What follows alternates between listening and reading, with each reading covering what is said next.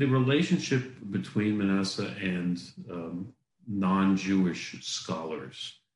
Um, you write extensively about that. Are we talking about interfaith dialogue? Uh, is it more uh, an intellectual endeavor, or did he see this as his mission to bring you know, the ethos of, of Judaism to the world?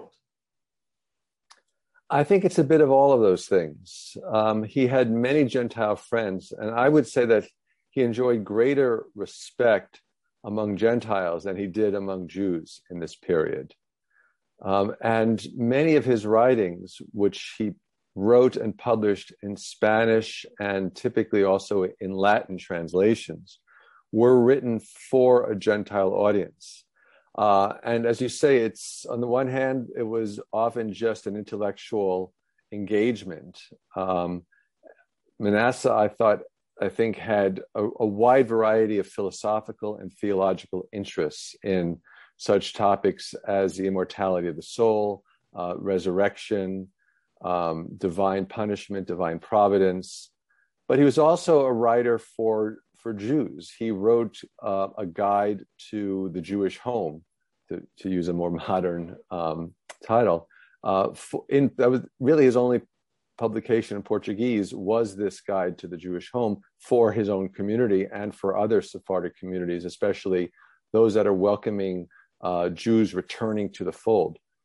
Um, but his biggest audience uh, was, without question, the Gentile one. And Menasseh saw himself as a, a, not really the spokesman, but as a kind of mediator between the Jewish and the Gentile worlds. And he was regarded in that way by his Gentile correspondents. Um, very often, when they had questions about the Jewish view on this or that question, they would write to Menasseh. Um, and for example, um, some of his books were responses to such questions as what is the Jewish view on free will?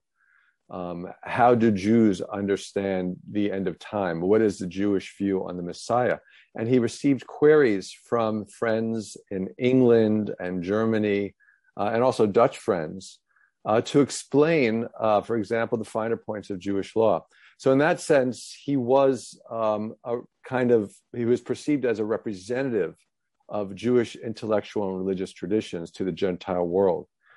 Um, on the other hand, uh, he was also a kind of Jewish apologist. He was he was defending these Jewish views, not just explaining them, but trying to make them seem more rational in the eyes of people who might not be so well inclined to Jews. He had to walk a very careful line here, though, because he also took an ecumenical approach. He tried to show in some of his writings that there is a common religious core to Judaism and Christianity. Uh, but he, he, you have to do that, especially in the 17th century, without trying to um, eliminate Jewish distinction. Uh, so, on the one hand, he's writing for this Gentile audience, defending Judaism, clarifying it for them, and showing that, in fact, Jews are not that different from you. At the same time, over his other shoulder, he had to keep an eye on uh, his Jewish critics, and especially the community in Amsterdam, which sometimes felt he went a little bit too far in accommodating uh, Judaism to Christianity.